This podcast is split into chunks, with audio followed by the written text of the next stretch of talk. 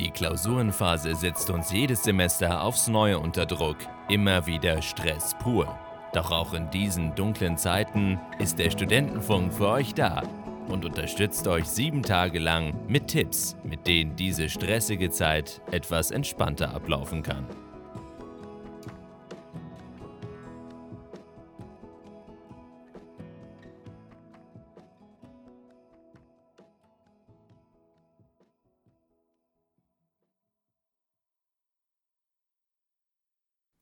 In der turbulenten Phase der Prüfungen, wenn Bücher unsere besten Freunde und Kaffeetassen unsere treuen Begleiter werden, neigen wir oft dazu, uns in einem endlosen Strom des Lernens zu stürzen.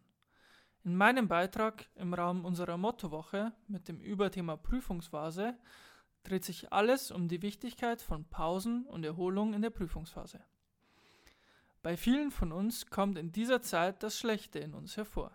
Schlechte Laune, keine Zeit für irgendwas, die Körperhygiene und Essgewohnheiten lassen zu wünschen übrig. Den Schlafentzug versucht man mit einem erhöhten Koffeinpegel durch Mate oder Kaffee wegzuzaubern. In diesem Beitrag möchte ich euch die Wichtigkeit von Pausen und Erholung in der Prüfungsphase näher bringen, um diese schwere Zeit so gut wie möglich zu überstehen. Pausen und Erholung fördern die kognitive Leistungsfähigkeit. Unterbrechungen ermöglichen es dem Gehirn, sich zu erholen, was zu besserer Aufmerksamkeit, Konzentration und Problemlösung führt. Außerdem helfen Pausen, die Information besser im Langzeitgedächtnis zu speichern, da das Gehirn Zeit braucht, um die Informationen verarbeiten zu können. Die Prüfungsphase wird bei den meisten mit Stress verbunden. Diesen kann man mit Verschnaufspausen entgegenwirken – um weiter gut lernen zu können, sollte man die Pausen auch nutzen, um die körperliche Gesundheit zu fördern. Durch Bewegung und Dehnen wird die Durchblutung angeregt. Aber nicht nur die physische, sondern auch die mentale Gesundheit ist wichtig.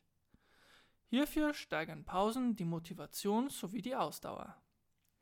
Ein weiterer wichtiger Punkt, um Probleme lösen zu können, ist die Kreativität, welche durch Pausen gefördert wird.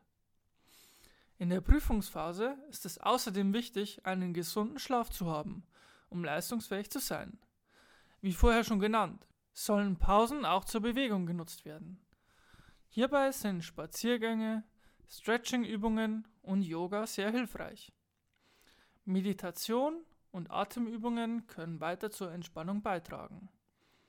Neben dem Schlaf kann zu den allgemeinen Sachen noch eine gesunde Ernährung helfen Ausgewogene Nahrung, Wasser, Vermeidung von Zucker und Koffein sind hier wichtig.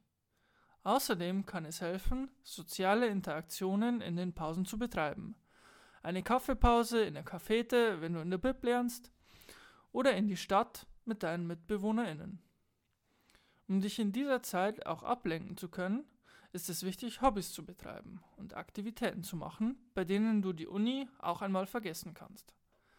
Genauso wichtig ist es, gut organisiert zu sein.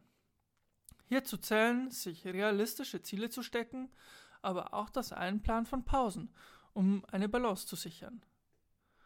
Nun möchte ich euch meine eigenen Erfahrungen zu der Prüfungszeit schildern. Auch wenn ich leider die meisten der vorher genannten Tipps nicht verwendet habe, bin ich mehr oder weniger gut durch die Prüfungsphase gekommen. Ich kann mich sehr glücklich schätzen, dass ich meine letzte Prüfungsphase bereits hinter mir habe.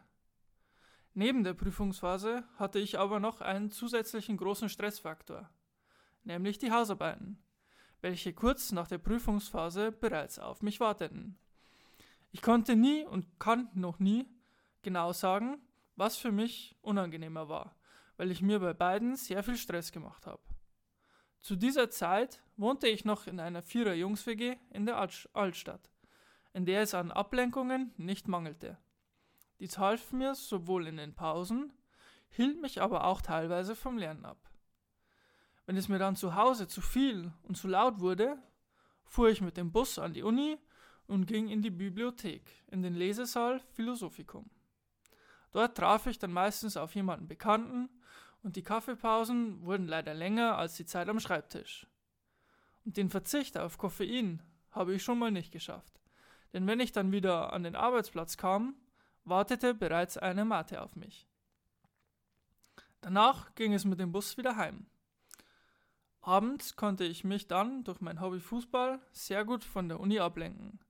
Leider war ich dann danach meistens so erschöpft, dass ich dann nichts mehr lernen konnte.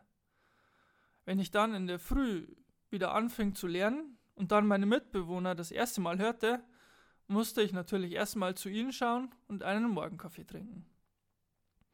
Danach wurde wieder bis mittags weitergelernt, aber dann kam die Mittagspause, in der natürlich so viel Nudeln mit Pesto gemacht wurden, dass sie abends auch noch reichten. Alles natürlich, um Zeit zu sparen, um so viel wie möglich zu lernen. Nachmittags gingen wir vier dann meistens eine Runde spazieren und holten uns einen Kaffee für den Weg. Danach wurde wieder weitergelernt. Nachdem dann alle Reserven aufgebraucht waren und wir viele Gleichgesinnte kannten, luden wir zu uns in die WG ein, um über die Prüfungsphase zu diskutieren und diese dann endgültig beim Bierpong zu vergessen.